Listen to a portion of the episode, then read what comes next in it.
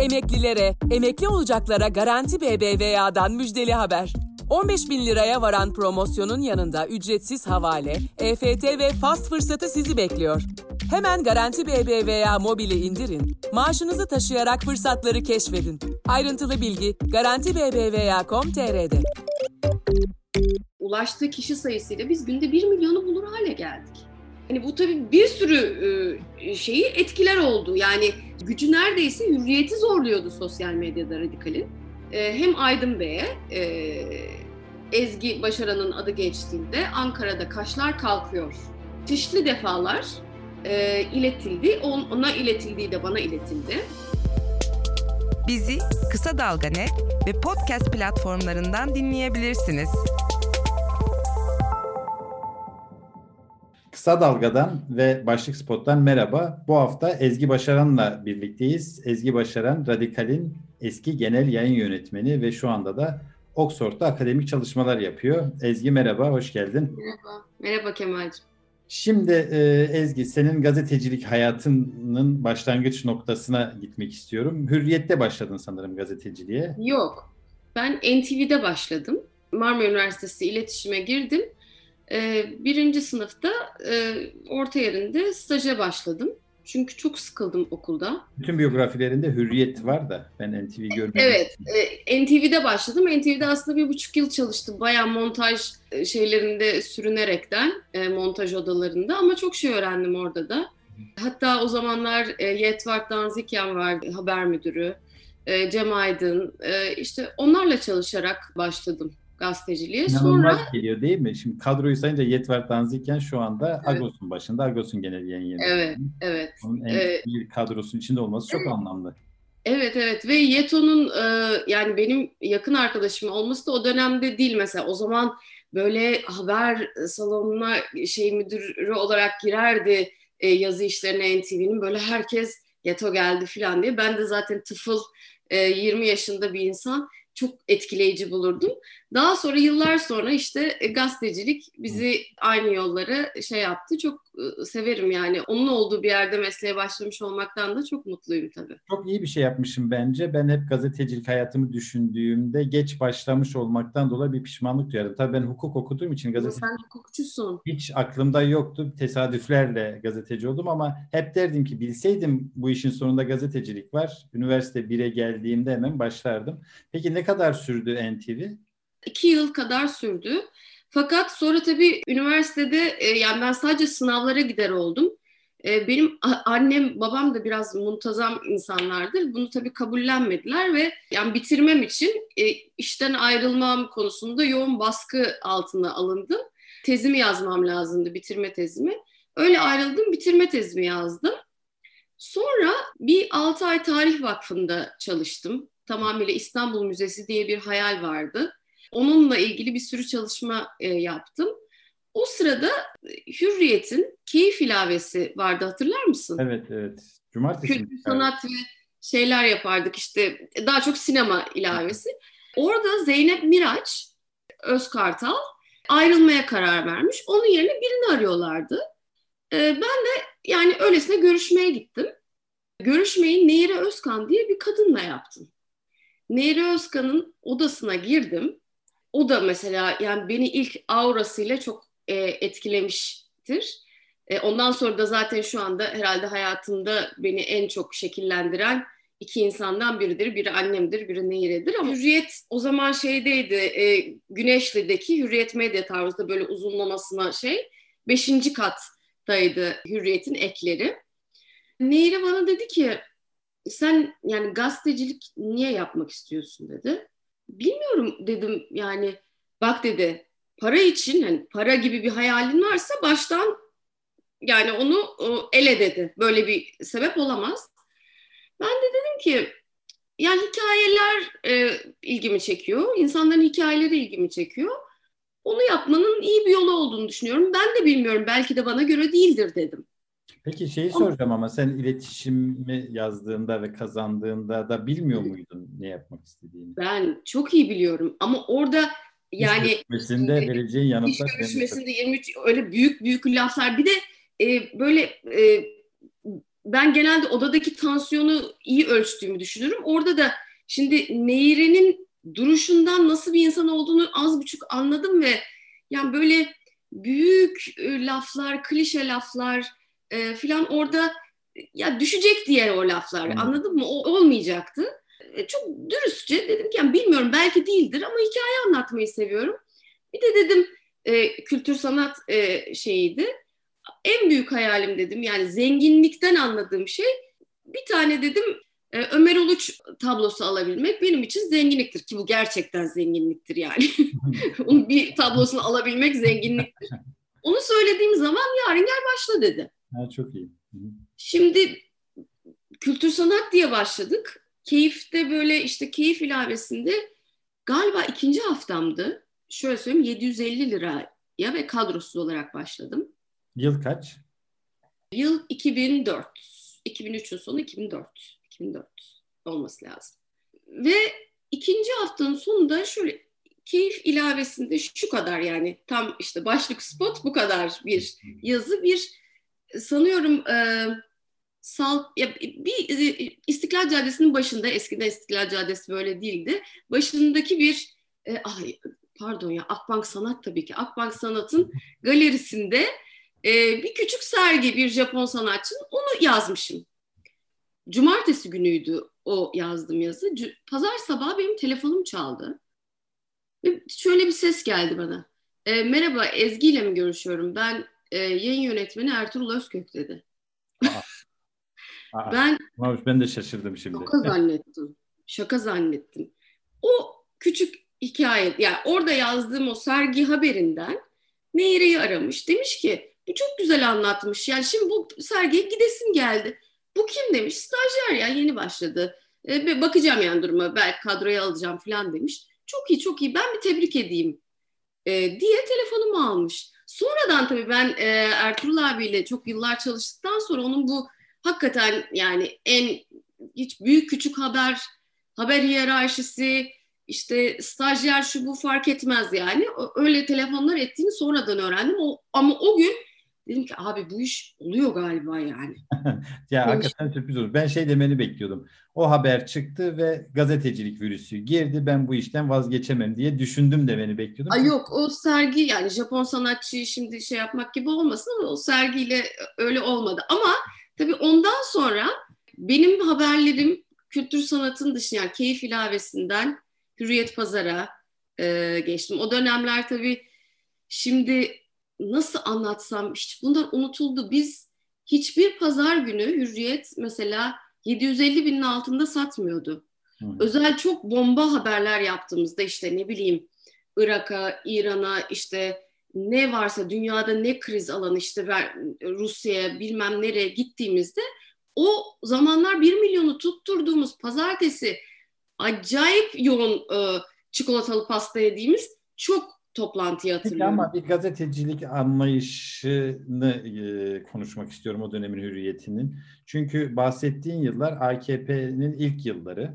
E, evet. Ve Hürriyet aslında gazetecilik açısından mimli bir gazete. Yani hı hı. geçen e, başlık ve spotu Faruk Bildirici ile yapmıştık. Onunla 1990'ları konuşmuştuk. Hı hı. Hakikaten sicili çok kabarık. E, hani manipülatif haberlerden tut Asparagasa e, ve hı hı. devletin resmi sözcüsü, yarı resmi sözcüsü, olarak e, yarı resmi gazete olarak anılan bir gazete. Evet. 2004'ler dediğin biraz Türkiye'nin daha relax olduğu yıllar. Yani şöyle bir relakslık var, şöyle bir rahatlık vardı. AKP'nin hani o çıraklık dönemi dedikleri Avrupa Birliği adaylığını önceleyen, işte reform yasaları çıkaran, tırnak içinde reform esasen çok bir şey değiştirmedi ama ülkede böyle bir işte askeri vesayet kırılıyor, bir muhafazakar demokrat iktidar geliyor, Türkiye normalleşiyor modunu e, genel olarak insanların yaşadığı ama bir yandan da tabii yaklaşan tehlikeyi görenlerin olduğunda not ederek bunu söylüyorum. Genel atmosfer buydu çünkü. Hı hı. E, henüz Ergenekon Mergenekon işleri de başlamamıştı. Hı. Başladığın dönemde gazeteciliğe. Hürriyet'teki gazeteciliği bu açılardan yani e, idealist bir idealist bir gazeteci olarak nasıl değerlendirirsin? E, neler Ama gördün? Ben şimdi şöyle Şimdi AKP'nin o ilk dönemleri e, yani AKP'nin artık bütün e, modus operandisini hepimiz çok iyi biliyoruz. Yani e, bütün o e, işte eski rejim diye. Çünkü kendilerini yeni bir Türkiye inşa etmekle görevli, kendilerini görevlendirdikleri için çok ciddi stratejiler yaptılar. Yani bunlardan en önemlisi e, bir böyle e, söyle ismini e, e, müt, yani e, müttefikler edinmeyle ilgili. Şimdi e, bu müttefiklerden biri Avrupa Birliği'ydi. Biri işte bir e, kendilerine liberal diyen e, aydın kesimdi. E, bir kesimi de bunların bir kesimi de tabii ki gazeteler içindeydi. Şimdi Hürriyet o e, liberal olarak e, adlandırılan kesimi barındırmıyordu. Ben de Hürriyet'i yeni yeni e, hem yaşayarak hem de tabii ki şöyle eleştiriler yani devletin gazetesi her zaman işte yani e, ordunun arkasında e, ve AKP'ye e, hani o eski e, elitlerin eski paranın temsilcisi bir gazete olarak e, tabii ki e, bir sürü eleştiriyi de okuyorum genç bir gazeteci olarak.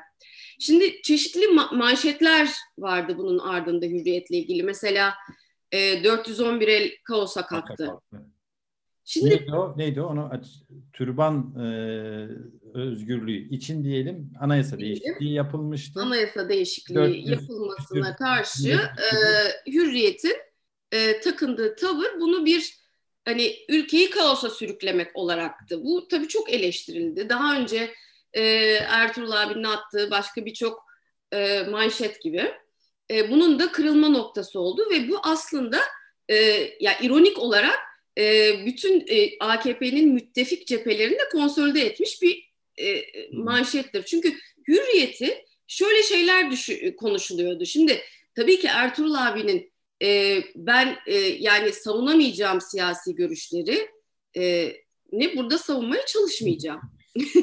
Ama gazeteciliğini savunmak da kolay değil. E, gazeteciliğinde ben şimdi anlatacağım neyi öğrendiğimi. Ben kendi öğrendiğim ve onun açtığı çeşitli yolları gördüm. E, dışarıdan e, çok sevimsiz e, görünen e, bazı pratikleri olabilir ama e, be, benim gördüğüm tarafı da anlatmak isterim.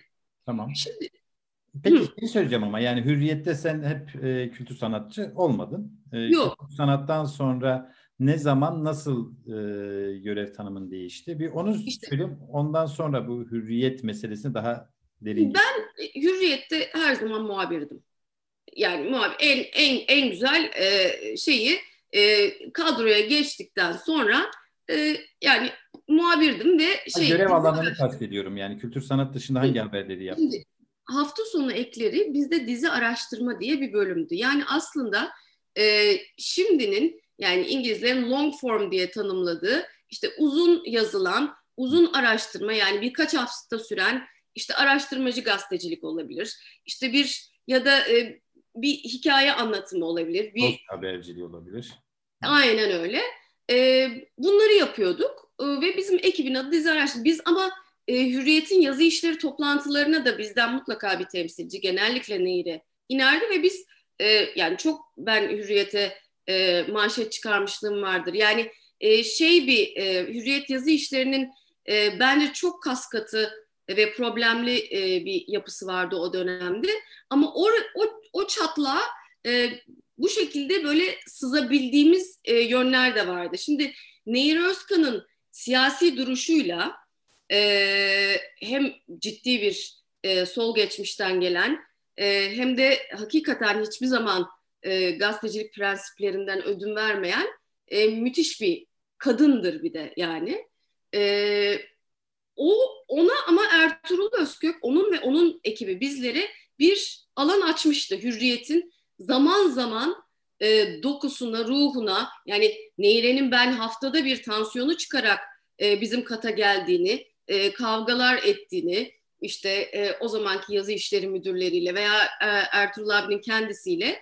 Ama bir savaş verebildiğimiz bir yer vardı. Ha ne kadar e, şey yaptık bilmiyorum. Ama ben şahsen o toplantılara katıldığımda gördüğüm bir e, derin devletin Illuminati şövalyeleri falan değil. Yani e, gerçekten hani daha sonra seninle e, bir rakı masasında anlatabileceğim çok çok trajikomik e, hürriyet yazı işleri hikayelerim vardır. Biz Ama oradaki abilerimi de tabii yani severim ayrı. Biz bize izliyorum. Burada da anlatabilirsin. Yani Yok. Yani şey değil. Ee, yani asla öyle bir e, yüksek bilinç o, onu dedi, o telefon geldi. Ben öyle bir şeye rastlamadım. Ha, yıllar içinde e, Ertuğrul Özkök'e çeşitli telefonlar geldiğini ve ona göre Hürriyet'in e, manşet ve yol çizdiğini de bilmiyor değiliz. Yani saf bir saf bir şekilde bakmıyorum ama e, çeşitli çatlaklar da yaratmış e, bir insandır. Biz de Nehir'in ekibi olarak oradan sızmaya çalıştık. Ya aslında tabii. tabii senin çatlak diye tanımladığın şeyi ben Hürriyet'in başarısı diye tanımlıyorum. Hürriyet gazetesi. Aslında Ertuğrul Özkök'ün de başarısı bu. Ee, yine Faruk Bildirici atıfta bulunacağım. Çünkü o hakikaten ombudsman olarak ve de Ankara Haber Müdürü olarak uzun yıllar geçirdiği için onunla uzun uzun Hürriyet konuşmuştuk. Ee, şunu demiştim ben, e, Hürriyet'teki mesele aslında e, Ertuğrul Özkök ve ekibi Hürriyet'i Türkiye gibi düşünüp e, Türkiye'deki eğilimleri gazeteye yansıtma ama bunu yaparken de devletçi bakışı asla bir kenara atmam ama zaman zaman Hürriyet'te böyle enteresan haberler, işte araştırmacı gazetecilik ürünü, dosyalar, e, gündemi sarsan manşetler çıkıyordu. Hürriyet'in başarısı o sanırım e, şimdi senin söylediğinle de netleşiyor biraz. Sanırım o yazı işleri masasında e, bir haber ortaya atıldığında bunu e, bir solcunun nasıl karşılayacağı, bir e, muhafazakarın nasıl karşılayacağı, bir dindarın, bir Kürdün nasıl karşılayacağını ölçebilecek bir insan malzemesiyle çalışıyordu Ertuğrul Özkök ama kararı kendisi verdiği için devletçi manşetlerde çıkıyordu. Herhalde formül şimdi, bu değil mi? Şimdi şunu e, yani bak şimdi konuşsan öyle devletçi bir insan gibi olmamasına rağmen e, yani e, herkesin bir endoktrinasyonu var Şimdi gazetenin patronu Aydın Bey de mesela ciddi milliyetçi bir insandır. Yani e, ben radikali yönetirken hani bana espri yolla espri yolla, yoluyla çok takılmışlığı vardır bu konuda ama yani karıştı diyemeyeceğim. E, ama tabii ki hiç kimse kendi hiçbir gazeteci kendi hayat görüşünden veya işte gazeteciliğin görevlerini e, tayin ederken onun anladığı kamu yararından filan ari gazete yapamaz. Yapamaz ee, ama ama şu yani çok Ertuğrul Özkök odaklı, git, odaklı gitmek istemiyorum ama yine de şu var Ertuğrul Hürriyet deyince Ertuğrul Özköksüz tartışamıyoruz bunu. Tabii. yani benim çalıştığım Hürriyet. dönem bir de hep evet. onunla geçti tabii. Ee, yani oradaki temel mesele sık sık gazetecilik ilkelerinin ihlal edilmesi meselesi esas olarak. Yoksa şu var yani e, tabii bu liberal teorilere ne kadar e, itibar etmeliyiz o ayrı bir mesele ama hani gazetecilik kuramı teorik olarak baktığında e, gazeteciler e, belli bir çerçeve içerisinde yayın çizgileri çerçevesinde yayın yaparlar ve onlara doğrudan da bir emir gelmez aslında. Yani şunu şöyle yapacağım bunu böyle yapacaksın diye. Ama onun yayın çizgisi bellidir durduğu yer bellidir. Bir kitle gazetesi mi muhalif bir gazete mi yoksa işte e, yeni başka iddialar olan bir gazete mi? Ona göre bir yayın çizgisi içerisinde hareket eder ama hürriyette bizim tartıştığımız şey devletçi olmasından ziyade devletçi başka gazeteler de var. E, amiral gemisi sıfatını almayı hak edecek yani devletin basını içerisinde amiral gemisi sıfatını hak edecek hem gazetecilik başarıları hem de aynı zamanda gazeteciliğe yönelik işlediği suçlar. Yani bunlar ikisi yan yana gidiyor hürriyet açısından. O yüzden belki de çok çekici bir konu. Hem Ertuğrul Özkök hem hürriyet meselesi. Senin ee, orada... Yani gazetecilik e, suçları anlamında e, hani e, tam olarak yani şimdi şöyle gazetecilik suçundan kastın tam olarak ne? Ya mesela e, Ulucanlar Cezaevi katliamından önce bir fotoğraf yayınladı Hürriyet gazetesi. 1996 idi sanırım. E, e, ve orada e, bazı mahkumların e, koğuş içerisindeki fotoğrafları işte ele geçirdikleri yönde koğuşu ele geçirdikleri yönünde bir iddia ile birlikte e, bunu yayınlandığında Eylül ayıydı. Hava çok sıcaktı ama fotoğraf kabandan montla bambaşka bir tarihte çekilmiş. O günkü güncel olayla ilgisi olmayan e, bir e, fotoğraf asparagas yani aslında operasyona zemin hazırlayan. Ya da Ahmet Kaya ile ilgili yayınları.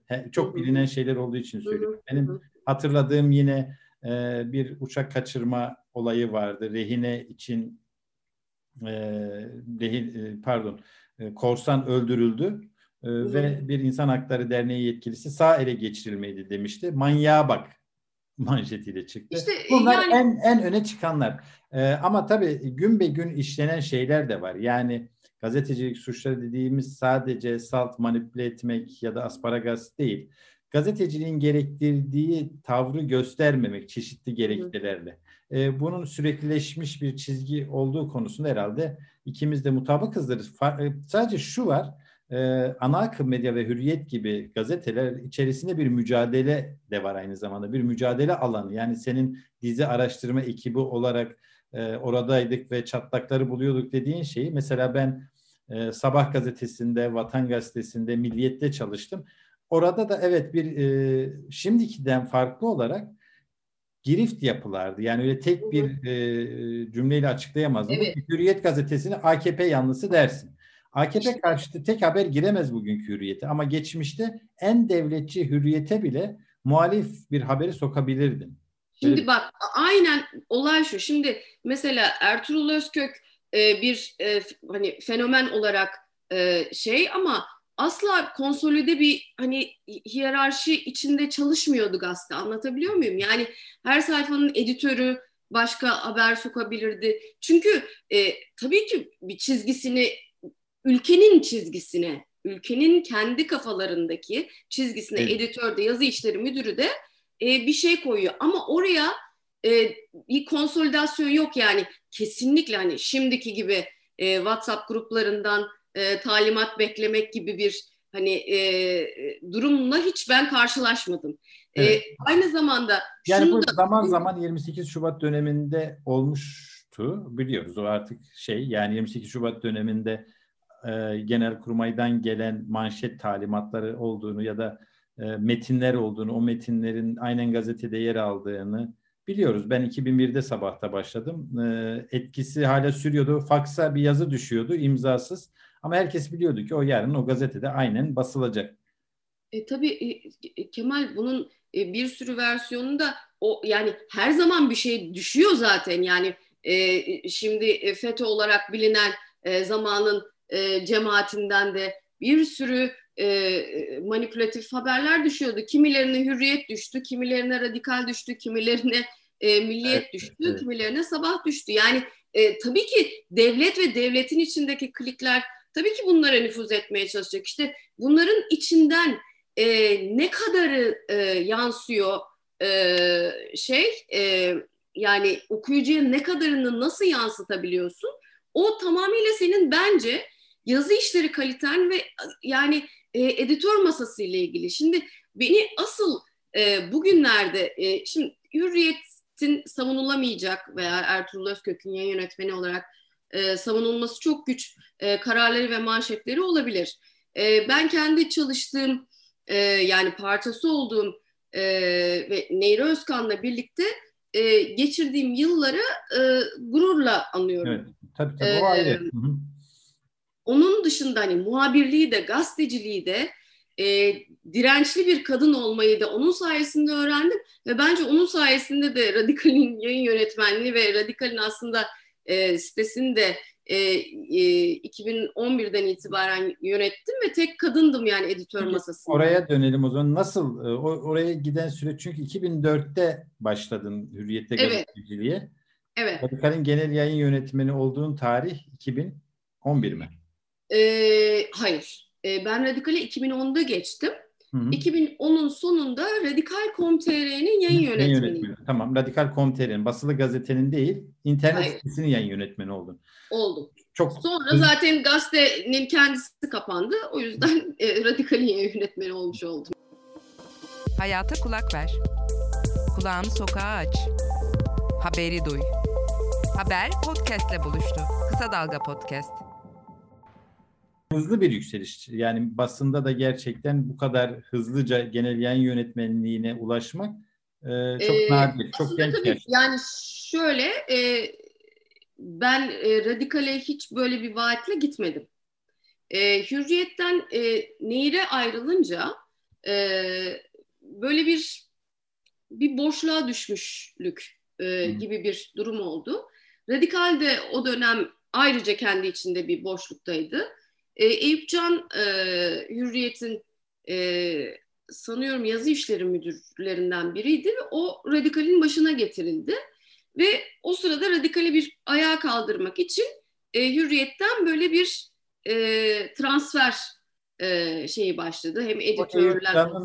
E, yazı hem Hürriyet'te hem Radikal'de görev alması da enteresan. Yani şimdi... E, tabii... Hayır, o zaman galiba referansta ve Hürriyet'te Evet referanstaydı. Daha sonra Hı. Radikal'in de yayın yönetmeni. Tamam işte sonra referansı bıraktı zaten. Referans yani kapandı. cemaate yakın biri olarak biliniyordu. Şu anda da zaten e, hani itham etmeyelim kimseye ama en azından cemaate yakın biri o algısı herkeste var. E, herhalde e, hürriyete, referansa falan gelirken de bunlar gözetiliyordu o dönem. Yani iktidara bir e, yakın birilerini de kadroya alarak e, biraz Kemal, ben sana bir şey hatırlatmak istiyorum. 2008 yılı Doğan grubu için çok önemli bir yıldır ve bence e, bütün e, Türk medyası için de önemli bir yıl. 2008'de bir vergi cezası e, evet. biliyorsun verildi. E, şimdi bu vergi cezası e, yani sadece hürriyeti değil biraz önce senin de e, söylediğin gibi amiral gemisi olan e, bir şeyi terbiye etmek üstüneydi. E, buradan tabii çeşitli e, mesajlar e, aldı patron. alanlar oldu. E, ya onun için e, gerekli e, şeyler için yani nasıl söylesem bunu kibarca ve hiçbir arkadaşımı üzmesem. Hayır canım aslında yani e, bazen olduğu gibi söylemek e, en evet. E, yani e, yani bir korku e, oluştu. O korku üzerine iktidarla korku ilgili... üzerine sadece Eyüp'le ilgili değil e, birçok şeyle e, bunun da rasyonalizasyonu en azından içerideki bizlere e, yani AKP'nin düşüncesine vakıf olmak evet. gibi gazetecilikle hiç de ilgisi olmayan yani AKP'nin düşüncesine vakıf olursun haber olarak yazarsın bunu. Yani neyi yazmayacağımızla ilgili vakıf olmak problemli tabii. E, yani bunlar tabii benim için çok e, iyi deneyimlerdi. Hı hı. E, nasıl neye ne kadar e, nasıl direneceğimle ilgili e, bir fikir genç yaşta oluştu tabii.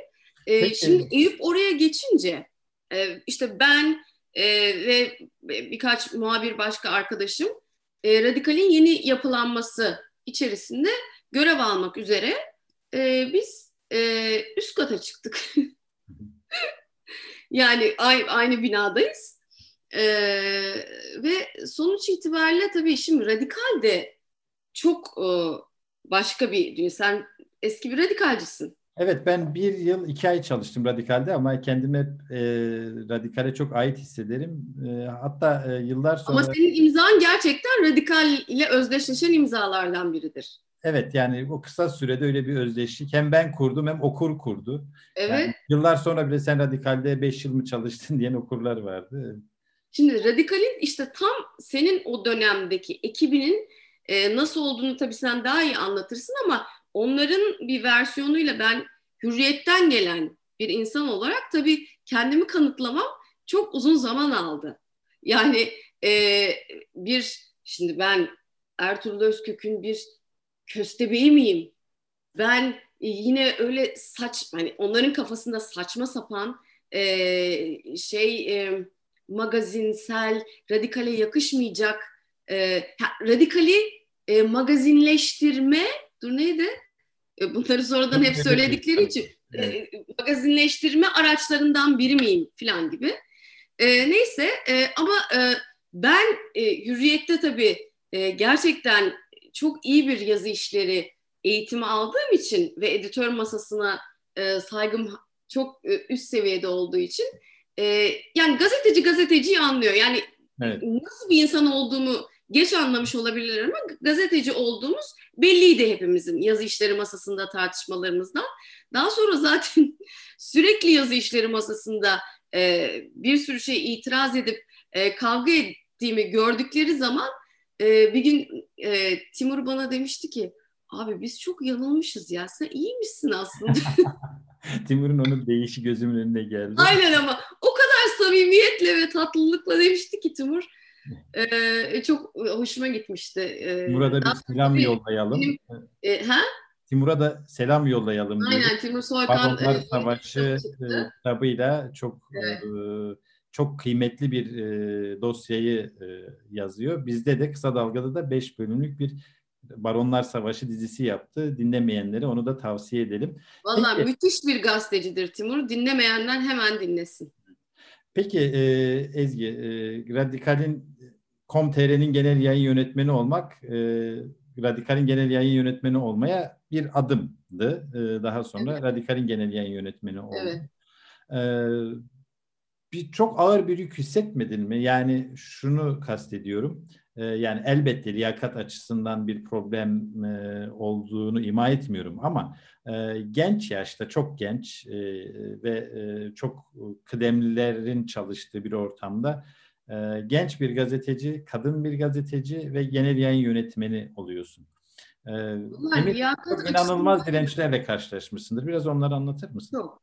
E, liyakat açısından da tabii e, şimdi Tuğrul Er Yılmaz e, beni e, zaman zaman sever, zaman zaman da sevmez. E, o dönemde O, o kimseyi her zaman hep sevdiği yok. ben de o yüzden zaten garip bir durum olarak söylemiyorum. Tuğrul abi böyledir yani. Sağ olsun ona da selam buradan.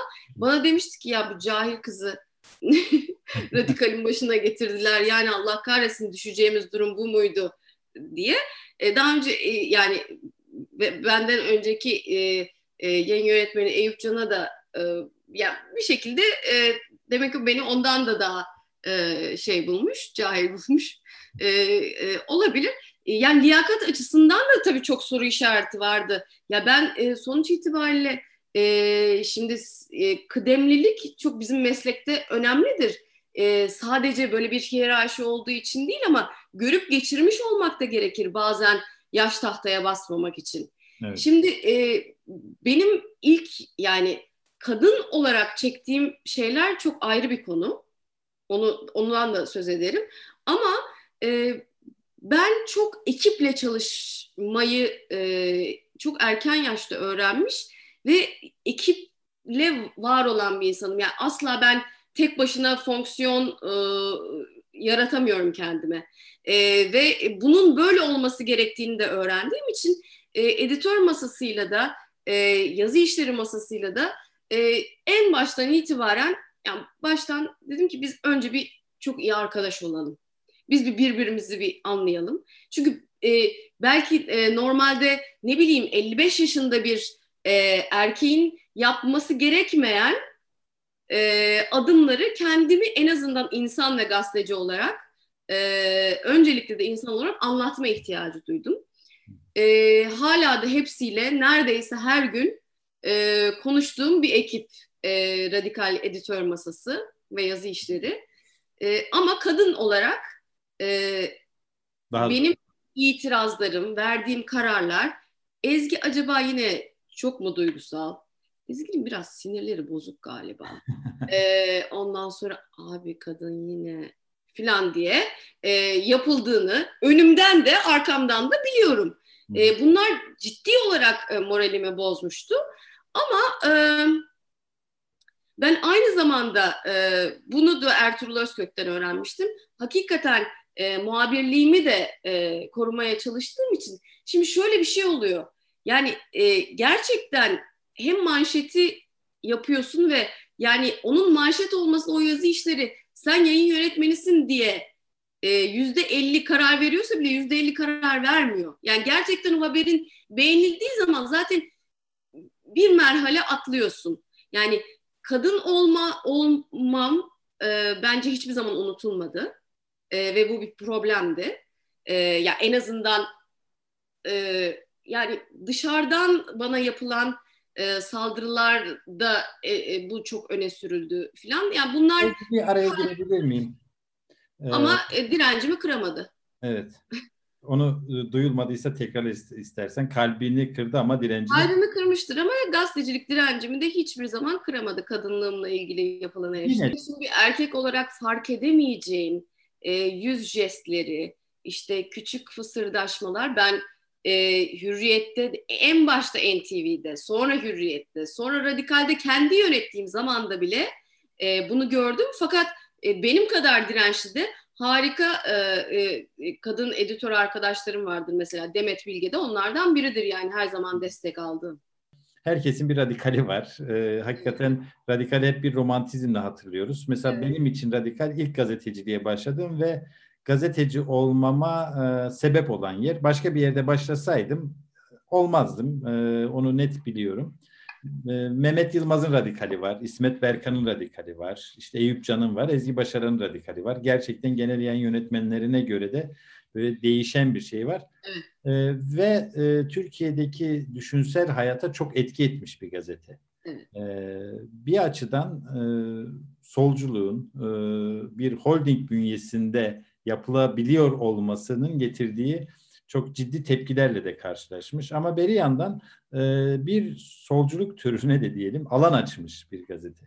Sen nasıl ya, görüyorsun Radikali? E, Kemal, e, şimdi şöyle bir şey var. E, bu e, yine e, Oxford Üniversitesi'nin yaptığı bir araştırma e, zannediyorum senin e, Reuters e, Enstitüsü'nün.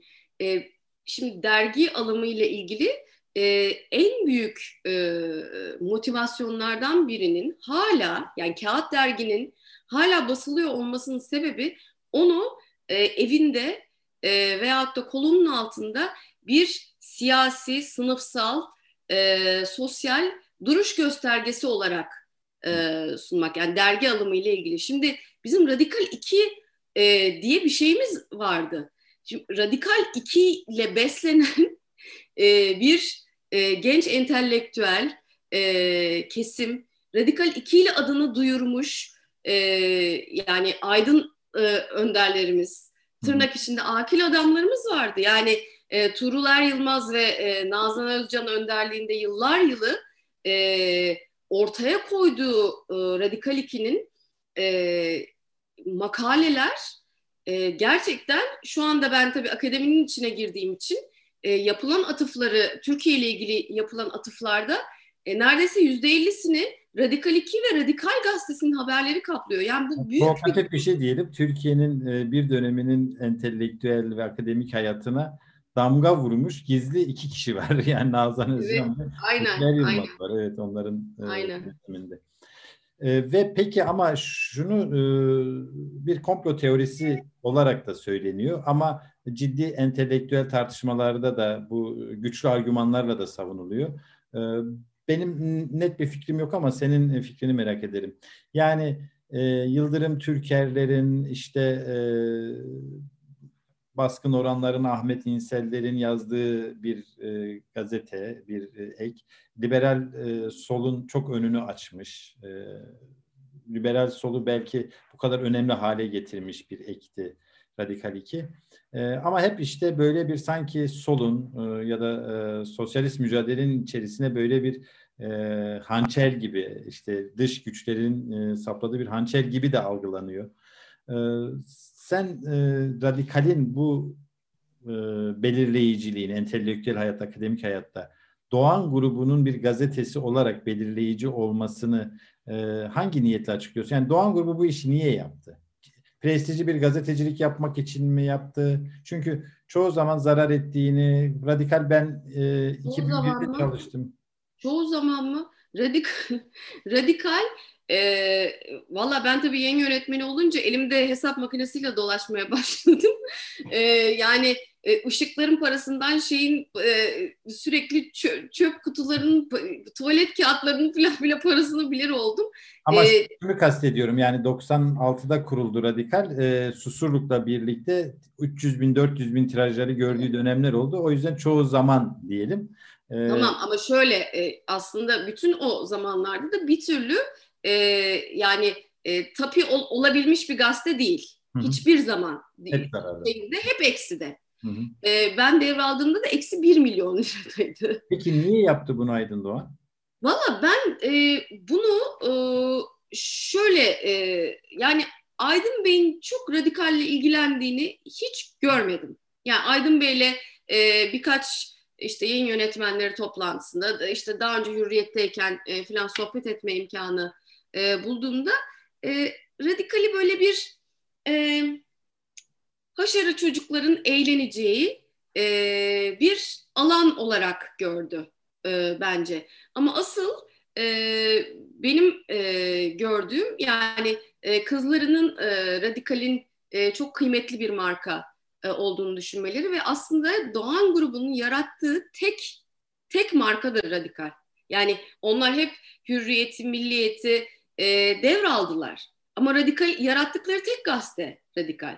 Ve hala da isim hakkını e, tuttukları da tek gazete. Onu da söyleyeyim. Hmm. Ama ben onların o dönemdeki niyeti hakkında e, yani e, bilemiyorum ama e, ben Mehmet Yılmaz'ı hani çok e, güvenip sevdiklerini ve e, sanıyorum Mehmet abinin e, bir dileğiyle bu işe girdiklerini sonradan çok naif bir olduğu nelere ben naif bulabilirsin ama e, yani ya diğer söylediğin opsiyonlar e, yine böyle hürriyet yani e, benim pek aklıma yatmıyor Yok, yani. O komplo teorileri boyutunu e, elemine ederek değerlendirmek gerektiğini düşünüyorum. Yani Aydın Doğan ekibi e, oturup ya bu sol 96'lı işte 96 senesinde oturup ya bu sol çok güçleniyor.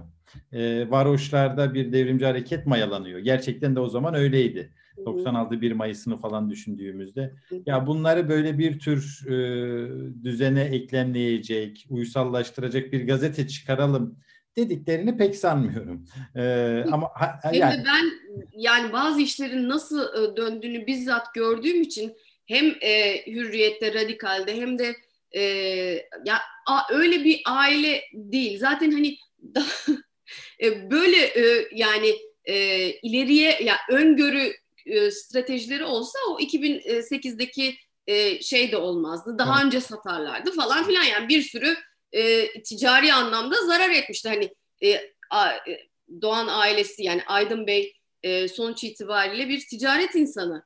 Evet. Peki o zaman bunu belki Mehmet Yılmaz'a sormak üzere bu soruyu doğru adres o çünkü Mehmet abinin de ne diyeceğini çok merak ediyorum. Genel yayın yönetmeni olarak e, yanıtı e, ona e, bırakalım. Peki Ezgi, e, genel yayın yönetmenlik dönemini konuşmak istiyorum biraz. E, çok kritik bir dönemde aslında genel yayın yönetmeni oldun. Türkiye'de e, işlerin kızıştığı, gezi evet. dönemi var bunda, çözüm süreci var. Ee, evet. Ve e, Türkiye hakikaten büyük bir umudu yaşadı. Yani Gezi dönemiyle birlikte e, hani hakikaten halkın değiştirme gücünü gördük. So, e, hayatı nasıl değiştirebileceğini. Çok umut e, dolduğumuz günlerde ve buna çözüm süreci eşlik ediyordu. Bir çatışmasızlık vardı e, ve bu da Kürt sorunun çözülmesine dair bir umut e, getiriyordu. E, şanslı bir dönemde sanırım genel yayın yönetmenliği yaptın. Nasıl geçti o dönem? Valla e, ya hayatımın en e, güzel, en de e, endişeli e, günleriydi herhalde mesleki açıdan. E, bir kere yani Gezi'de biz e, şimdi hakikaten baktığın zaman hani haber kaynağı bulamıyorsun ve teyit.org'a falan küçümsemek için söylemiyorum ama şimdi e, bu arada. tabii ki hayır ama şunu anlatmak istiyorum gazeteciliği bir e, e, parçalara ayırarak e, hayatımızı e, sürdüremeyiz. Yani e, gazeteciliğin e, içindedir o teyit aslında değil mi? Yani bu, evet. bu, bu, o açıdan çok haklısın evet. Bu, bu, bu şekilde olmaz. Yani e, ve e, iyi bir yazı işlerinin önemini işte mesela böyle kriz anlarında e, anlıyoruz. Yani Gezi e, ben e, söylemesi ayıp e, 31 Mayıs'ta e, evlendim. Beyrut'taydım. E, sabah gittik, öğlen evlendim. Akşam böyle bir şey olduğunu duydum. E, balayı yapacaktık bir müsaadenizle iki gün. E, akşam uçağıyla döndüm. E, hemen e, bir de havaalanından direkt gazeteye gittim ve hepimiz gazetede yattık yani. E, ve gerçekten yaptığımız en güzel haberlerdi. E, ya ulaşılamaz yerlerden, oradan, buradan e, tabii şeyler o kadar yaygın değildi bak o dönem. Yani video çekimi onun gönderilmesi zaten e, problemli e, e, şey e, söyle adını telefonun çekmesi problemliydi falan filan ama e, hem yani arkadaşlarım, ailem sokaklarda e, daha sonra gazdan hastaneye düşüyorlar yeni eşim başta olmak üzere e, hem de gazete yapmaya çalışıyorum ama alnımızın akıyla e, çıktı yaptığımızı düşünüyorum. Başka mesela e, felaket e, Uludere e, faciası, Uludere katliamı. Buna şu katliam lafını e, edemedi ya kimse. Evet. Uludere Suriye sınırında bir yer dedisi yani şimdi isim vermek istemiyorum e, yine aynı grubun parçasıydık. E, biz ilk mesela yine çok gurur duyduğum tamamıyla bizim editör masasının yani Türk jetleri e, sivilleri vurdu diye verebildik daha daha ilk dakikasında hiç doğru düzgün haber geçmemişti. Yani gerçekten harika bir e, ekiple yaptığım için ben bunları iyi hatırlıyorum. E, çözüm süreci de e, benim şahsen e, hani araştırdığım e, yani Kürt meselesi, Türkiye'nin Kürt meselesi daha doğrusu e, benim hani çok okuduğum, ettiğim... Evet, uzmanlık alanın diyebiliriz. Çünkü kitaplarım var bununla ilgili. Evet yani e, ve hani e, Kürt hareketinin e, her türlü e, odağıyla da e, bir gazeteci olarak kaynaklarım olduğu için e, iyi de haberler e, yaptığımızı düşünüyorum. Şimdi tabii yani e, o zaman yaptığımız haberlerin onda biri şu an tabii e, problemli olabilir. Ee, benim için de şimdi dönüp baktığımda sen anlatırken hatırlıyorum ve gerçekten hani e, bir acı da hissediyorum. Çünkü yok. gezi döneminde diyorsun ki e, düğünümüz vardı, balayına gidecektik ama atlayıp bunu anlayabilmek yani bunu yaptığım, bunu yapabildiğim motivasyonu anlayabilmek çok önemli. E, Beriyan'da o haberlere ilişkin ve doğru gazeteciliğe ilişkin heyecanı anlayabilmek çok önemli. Bu açıdan herhalde artık e, bunu e, ana akım medya dediğimiz artık ana akım olmayan e, ve iktidar medyası haline gelen medya açısından insanlar açısından e, çok e, karşılığı olan şeyler değil artık. E, Ama Kemal biz haber at yani ben hala yayın yönetmenliğinden ayrıldığım zamana kadar hala haber atladık. Mesela abi Diyarbakır'a Kemal şu anda gidebilir. Biz sabah 8 uçağıyla gidelim hesabını yaptığımızı biliyorum ya. Evet. Yani bu bu bu aşk, bu motivasyon hala biz e, yani ister beğen ister beğenme. Ben bunu hürriyette de e, gördüm. Her sabah o yazı işlerine, o editör masasına, o muhabir e, her sabah iyi bir gazete, iyi bir haber çıkarmak için gelir. Bunu yani bi, benim çalıştığım dönemde böyleydi. Yani iyi senin çalıştığın dönemde öyleydi. İyi gazeteciliğin şeyi şuydu sanırım en yoğun hissettiğim duygusu korkarak gelmek gazeteye. Yani ne atladım acaba? Atladım mı? Evet. Allah çünkü o kafana kakılır. Diğer gazete mesela Ertuğrul Özkök'ün çok fenastı. Atar önüne milliyete, sabah. Bu nasıl ya bu nasıl yok bizde? Hemen onun üstüne formül geliştirir. Şimdi o zaman hikayenin şurasından alalım. Hemen gidiyorsunuz. Sebahat Ser oradan al fotoğraf ekibi. Sen işte e, Ezgi sen oraya git. ne bileyim. Yani hiç şimdi atladı mı çıldırır. Yani haber atladı mı çıldırır. Başka tarafından tutturmaya çalışır Tabii filan. Karşı, ya bunlar insanlar güzeldi. Bunun karşı duygusu da e, heyecanla başka gazeteleri atlattığını e, görmek. Yes, Ama evet. Ama iyi gazeteci her sabah korkarak giderdi gazeteye. Aynen. Atlatma bir haber yapmış olsa bile acaba o onlarda da var mı? Atlat ben ne atladım duygusuyla ve o rekabet okura yansıyordu. Yani aslında buna karlı çıkan okur oluyordu. Ee, ve bu sanırım artık 2015'te e, 1 Kasım seçimlerinden sonra birçok şeyde olduğu gibi belki de e, şey diyebiliriz 7 Haziran'dan sonra çatışmaların yeniden başlamasıyla evet. Türkiye'de Kesinlikle hem demokrasi, hak ve özgürlükler, e, barış e, ve basın özgürlüğü giderek elimizden kayan değerler oldu. O son evet. dönemde neler yaşadın peki? Senin görevden alınma sürecini biraz konuşalım. Ee, e, Valla e, Kemal şimdi e, çözüm sürecinin bitmesiyle biliyorsun bir anda e, ülkenin e, bütün ruh hali e, tek bir kişinin ruh haliyle birlikte değişti e, yani o dönemde yapılan araştırmalara göre e, Kemal Kılıçdaroğlu'nun söylemlerine göre e, herkesin halkın yüzde neredeyse 89'unun desteklediği bir şeydi çözüm süreci. Evet. E, 2015'te bir anda nasıl olduysa o haberleri de layıkıyla verdik. E, nasıl olduysa e, Ceylanpınar'daki e, iki e, cinayetten sonra çözüm süreci rafa kalktı. Biz e, ben şimdi hakkını vereyim beni ne e, Hürriyet'in e, o dönemki yönetim kurulu başkanı Vuslat Hanım ne de Aydın Bey bir kez bile e, şu haberi yapma, girme diye aramadı. Aramadı. Ben de hiçbir haberi girmemez yani gir, ha, yani e, muhabirlerimizin işte benim veya herhangi bir editörün getirdiği haberi işte doğrulatırız bildiğimiz yazı işleri sürecinden geçer e, imtina etmedim. E, sadece bir kere bir e, Aydın Bey zaman zaman yayın yönetmenleriyle sohbet toplantısı yapardı. Bir kere bana dedi ki sen dedi e, radikal senin dedi radikalde dedi ya hiç MHP haberi yok dedi. Yani hep başka başka haberler dedi. Yani bir tane bile MHP haberi olmaz mı? İlginç dedi. Sadece bu kadar. Ha öyle mi var? Vardır Aydın Bey. Yani hani haber olsun yapalım biz. Hani öyle bir şeyimiz yok dedim. Ertesi günde MHP içinde bir iç karışıklık haberi e, vardı. Onu çok güzel haber yaptım. Herhalde bakmış. Ee, hemen beni aradı dedi ki sen dedi yapma dedi. MHP haberi yapma. yani yapacağım MHP haberini yapma demek istedi. Ama gülüyordu yani. Fakat tabii işler daha sonra e, ciddileşti. E, Aydın Bey'in e, önemsemediği yani aslında hani tabii hürriyettir her zaman için Aydın Bey için ya o, onun için en önemli şey hürriyettir. E, tabii bütün aile içinde öyle, e, Türkiye içinde öyle. Radikal e, bir yandan da hani ulaşımı e, yani ulaştığı kişi sayısıyla biz günde bir milyonu bulur hale geldik. E, yani bu o, internet ve, sitesinde.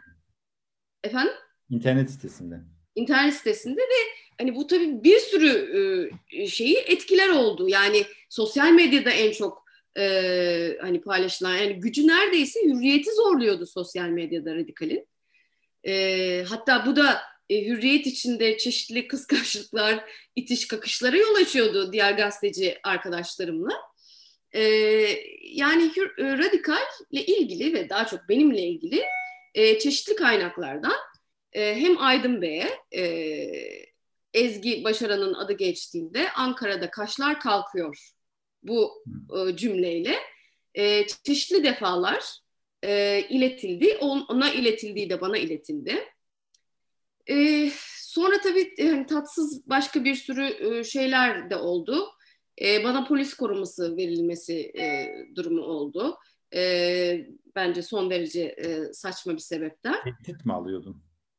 E, tehdit hep aldım yani. E, ben en çok tehdit aldığım da Adnan Oktar ekibidir yani. Öyle mi? Hiç, tabii canım. E, hürriyette çalıştığımdan beri nedense e, çok halbuki yani görüşüm olarak niye öyle haberler mi yaptın onlar? ta, demek ki taktı mı takıyorlar. Ben hiç anlayamadım. E, yani iddia benim e, beni e, yani Kürt siyasi hareketinden tehdit edildiğim iddiası. Yani buna kuşlar bile güler. E, böyle bir iddia ile bana polis koruması verilmesi söz konusu oldu. Ben istifa etsem mi acaba diye Aydın Bey'le e, görüşmeye gittiğimde e, çok iyi edeceğimi söyledi ama bunu da çok babacan e, bir şekilde söyledi. Asla da hani böyle yani Allah herkese böyle işten atılma versin. At, attı diyemeyeceğim. E, gideyim mi dedim ya git dedi yani. Yani patronların başarısı bu sanırım. Yani öyle bir... Evet. Bak şimdi bak. Yani şey diyemeyeceğim yani. İşte e... atmış ama sanki mü- mükafat vermiş bir tonla. Hani senin için de iyisi bu olur. Bak burada evet. kalırsan daha kötü evet. olacak modu. Evet, evet. Ee, evet. Sonra da neyi bazen de hani daha sonra karşılaştığımız birkaç kere de çok iyi ettin kendini kurtardın gazetecilikten ya. Kime ne fayda gazetecilikten falan diyerek beni güldürdüğü olmuştur yani. Peki Ezgi sonra e, sanırım gazetecilikten zoru gazeteciye zorunlu bir ara verdin. Valla zorunlu oldu Kemal çünkü e, bazı işler ciddiye e, yani ben e, e, bir nefes almak için Oxford'a geldim. Oxford'a da niye geldim hani şimdi de vesile oldu söyleyeyim. Eşim e, da 7 yıl yaşamış ve Oxford Üniversitesi'nde e, hukuk master'ını ve doktorasını yapmış biri. E, rahat ve güvenli bir yer. E, Mehmet o dönemde bir de e, bir buçuk yaşında oğlumuz vardı. Bir nefes alalım altı aylığına e, güvenli böyle bir, bir yer kiralayalım, gelelim sonra döneriz diye düşündük. O sırada işte darbe oldu. Ee, sonra e, ben e, çeşitli e, şey Kürt meselesi daha büyük bir kaosa ilerledi. Benim işte yabancı basına buradan yazdığım çeşitli haberler, üstüne işte sosyal medyadaki tweetlerim falan bazı kimseleri yani şimdi onlar tabii belki bu pelikan denen şeyin içindeki kimseler olabilir çok rahatsız etti ve ciddi tehditler almaya başladım. Böyle e, nasıl diyeyim genelde hani bunları hani sen de çok e, yani gazeteci olarak böyle bu işin içinde var ama e, çok e, ne diyeyim tek bir merkezden aynı anda işte Instagram'ıma, e, e-mailime, Twitter'ıma, Facebook'uma aynı anda böyle korkutucu aynı cümlelerle e, çocuğumla filan e, tehdit edilince yeni bir anne olarak e, biraz e, endişelendim.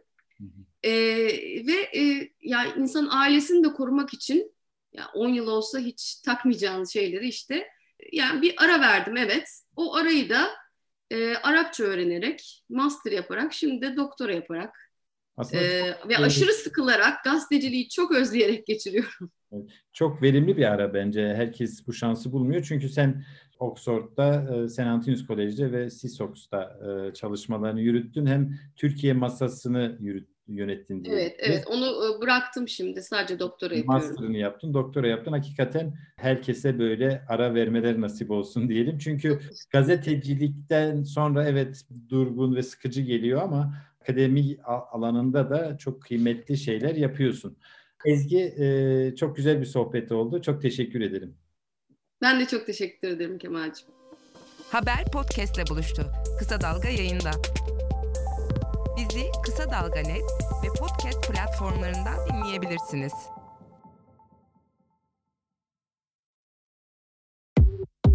Emeklilere, emekli olacaklara Garanti BBVA'dan müjdeli haber.